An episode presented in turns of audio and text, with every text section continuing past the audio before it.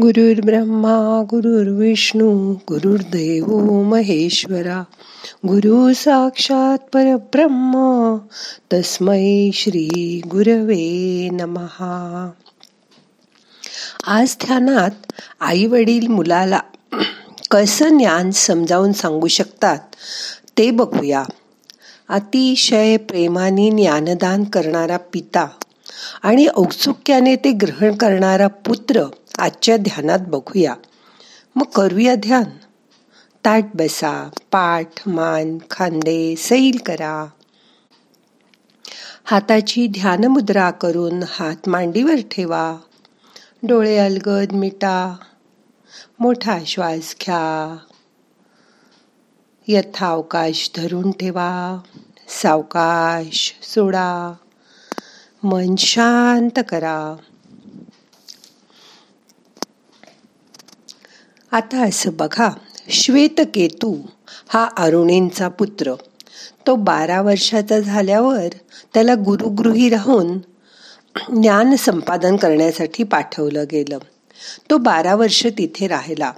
त्यांनी सर्व वेदांचं अध्ययन करून नंतर तो घरी परत आला. पित्यानी अतिशय आनंदाने आणि समाधानाने त्याला जवळ घेतलं. पण ते त्याला आवडलं नाही. तो थोडासा दूर होऊन मागे सरकला. तेव्हा वडिलांच्या असं लक्षात आलं की याला स्वतःच्या स्वतंत्र व्यक्तिमत्वाची अहंकाराची जाणीव झाल्यामुळे याच्यातला नम्रपणा लहानपणा निघून गेला आहे. बारा वर्षात त्यांनी सर्व वेदांचं पठण केलं होतं. त्यामुळे आपण विद्वान झालो आहोत अशी त्याची धारणा झाली होती. आपण ज्ञानी झालो आहोत असं त्याला वाटू लागलं होतं. आपण ज्ञानी झालो असं वाटू लागलं की तिथे नम्रता उरत नाही. वडिलांना त्याबद्दल थोडा खेद वाटला. ते म्हणाले बेटा तू एवढा उद्धट का झालायस? असं वागणं तुला शोभत नाही. त्याचा अहंकार नष्ट करणं वडिलांना गरजेचं वाटलं. ते त्याला म्हणाले बाळा तू काय काय शिकलास? श्वेतकेतू म्हणाला मी सगळ्या वेदांचं अध्ययन केलं. आता मला सगळं ज्ञान प्राप्त झालंय. यावर वडील त्याला म्हणाले ज्या गोष्टीच्या ज्ञानाने माहीत नसलेलं सगळं माहीत होतं. न समजलेलं सगळं समजतं. असं ज्ञान गुरुने तुला दिलं का? असं विचारल्यावर श्वेतकेतू विचारात पडला. आणि वडिलांना म्हणाला एकाच गोष्टीच्या ज्ञानाने सर्व गोष्टींचं ज्ञान कसं होईल? तुम्हीच सांगा. वडील अरुणी त्याला म्हणाले असं बघ श्वेतकेतू माती हा एक पदार्थ आहे. त्यापासून आपण घडा बनवतो माठ बनवतो खेळणी बनवतो वेगवेगळ्या आकाराची भांडी बनवतो. पुष्कळ गोष्टी ह्याच्यापासून बनवता येतात. परंतु त्या सर्वात माती हा पदार्थ समान असतो. व्यवहारात आपण त्या वस्तूंना नावं देतो वेगवेगळी. या वस्तू म्हणजे मातीचंच रूपांतर असतं. माती हेच या सर्व वस्तूंमधलं सत्य आहे. जसं सोनं त्यापासून दागिने देवाच्या मूर्ती भांडी असं काय काय तयार होतं. परंतु त्यातील सत्यपद म्हणजे सुवर्ण हाच असतो ना. अशा प्रकारे जगाचं मूळ कारण जे सच्चित आनंद स्वरूप आत आत्मतत्व आहे ते तू जाणलंस का? हे आत्मतत्व कधीच नाश पावत नाही. श्वेतकेतू देखील तू देखील आत्मस्वरूपातच आहेस. श्वेतकेतू म्हणाला तात मला हे आवडलं पण काहीच समजलं नाही. तुम्ही मला समजावून सांगा. तेव्हा वडील त्याला म्हणाले बाळा जा. समोर असलेल्या त्या वटवृक्षाची लाल लाल फळं लागलेली आहेत ना त्यातलं फळ घेऊन ये. तो धावत धावत जाऊन त्यातलं लाल चुटूक फळं घेऊन आला. वडील त्याला म्हणाले आता ते फळ फोड. आणि आत काय दिसतंय ते सांग. श्वेतकेतू म्हणाला तात यात अतिशय बारीक बारीक बिया दिसत आहेत आता ते बियांमध्ये काय आहे? असं म्हटल्यावर श्वेतकेतू म्हणाला मला तर या बारीक बियांमध्ये काहीच दिसत नाही. अरुणी त्याला म्हणाले बाळा जो अतिसूक्ष्म पदार्थ तुला दिसत नाही पण त्यापासून निर्माण झालेला हा विशाल वृक्ष तुझ्या समोर आहे तो तुला दिसतोय. आजपासून जे तुला दिसत नाही पण आहे त्यावर विश्वास ठेव. तेच सच्चित स्वरूप आहे. हा आत्मा सूक्ष्म असल्याने डोळ्यांना दिसत नसला तरी तो आहे हे त्याला आता पटलं. मोठा श्वास घ्या. यथा अवकाश धरून ठेवा. सावकाश सोडा. जगाचं मूळ कारण सच्चित आनंद स्वरूप आत्मा हे आहे हे आता श्वेतकेतूला कळलं. तो म्हणाला तात हे सर्वव्यापी आहे म्हणजे नेमकं काय? ते काही मला कळलं नाही. यावर अरुणी त्याला म्हणाले बाळा एका भांड्यात पाणी घेऊन ये त्यांनी पाणी आणलं. तात हे घ्या पाणी. आता त्या पाण्यात मिठाचे काही खडे घाल.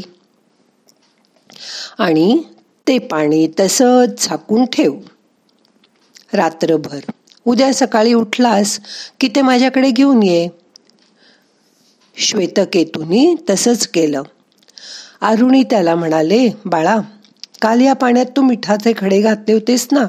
ते आता मला बाहेर काढून दे. श्वेतकेतूंनी बोट फिरवून पाहिलं. पण त्याला मीठ काही बाहेर काढता येईना. ते तर पाण्यात विरघळून गेलं होतं. मग त्या भांड्यातील वरचं पाणी घेऊन तात त्याला म्हणाले तू आचमन कर. पिऊन बघ असं सांगितल्यावर त्यांनी आचमन केलं. ते म्हणाले कसं आहे रे पाणी? खारट श्वेतकेतू म्हणाला. मग त्यांनी भांड्याच्या मध्यातील पाणी घेतलं. नंतर तळातील घेतलं तरी ते खारटच लागलं. मग अरुणी त्याला म्हणाले बाळा या पाण्यात जसं मीठ सर्वत्र आहे पण ते दिसत नाही. त्याचप्रमाणे सत हे सर्व जगाचं मूळ असून ते सर्वत्र भरून राहिलं आहे सगळीकडे व्यापलेलं आहे. तोच आत्मा होय. तोच सच्चित स्वरूप आत्मा तुझ्यातही आहे. तू त्या परमतत्वाचाच अंश आहेस. अशा रीतीने अरुणींनी श्वेतकेतूमध्ये जिज्ञासा उत्पन्न करून त्याला आत्मज्ञानापर्यंत नेलं. आपल्याला जेव्हा आत्मज्ञान मिळवायचं असेल तेव्हा आपल्याला जिज्ञासा वाटली पाहिजे. आपल्याला काहीतरी जाणून घेण्याची इच्छा व्हायला हवी. मगच आपली ऋतंभरा प्रज्ञा जागृत होते. आणि ह्या ऋतंभरा प्रज्ञेमुळे आपल्याला आपल्या प्रश्नांची उत्तरं मिळायला लागतात. म्हणून ध्यानात मन शांत करा. मौनात राहा. स्वतःच्या श्वासाचा सोहम हा आवाज ऐका. स्वतःच्या श्वासाकडे लक्ष द्या. श्वास घेताना सो आणि श्वास सोडताना हम असा आवाज येतोय. तो ऐका. काहीच न करता दोन मिनटं शांत बसा आणि स्वतःच्या श्वासाकडे लक्ष द्या. सोहमचा आवाज ऐका.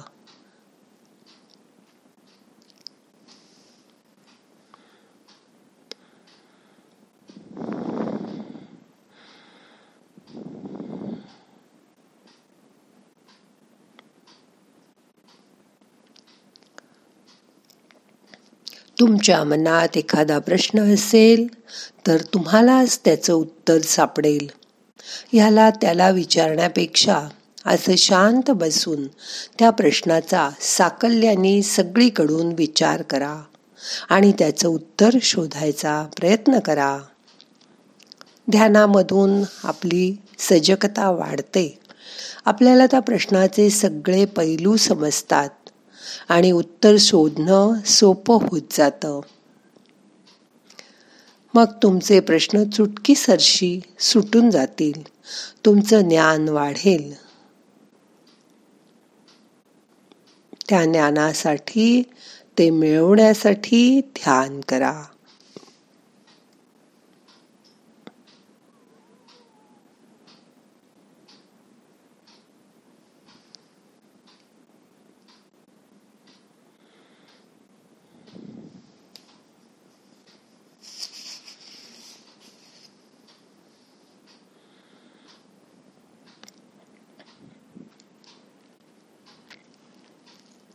तुम्ही सुद्धा प्रत्येक जण त्या परमात्म्याशी जोडलेले आहात.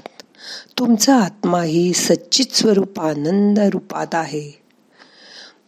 तोच आत्मा परमात्म्यामध्ये आहे. तुम्ही त्या परमात्म्याचे अंश आहात. तुम्ही त्याच्याशी जोडलेले आहात. त्याची जाणीव करून घ्या. मन शांत करा.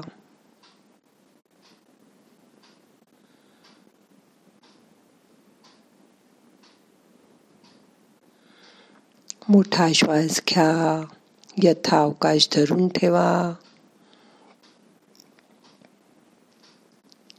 सावकाश सोडा.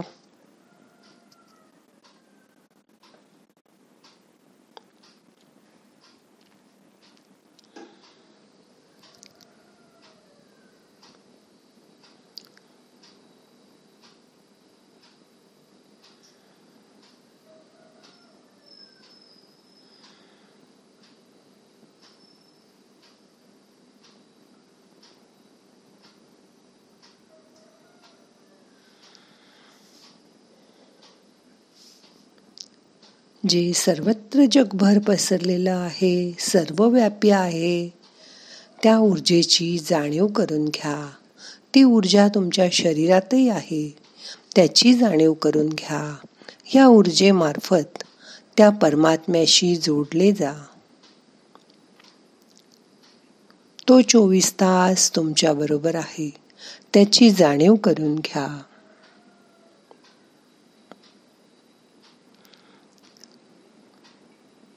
आता आपल्याला आजचं ध्यान संपवायचंय. प्रार्थना म्हणूया. नाहम करता हरि करता हरि करता ही केवलम. ओम शांती शांती शांती.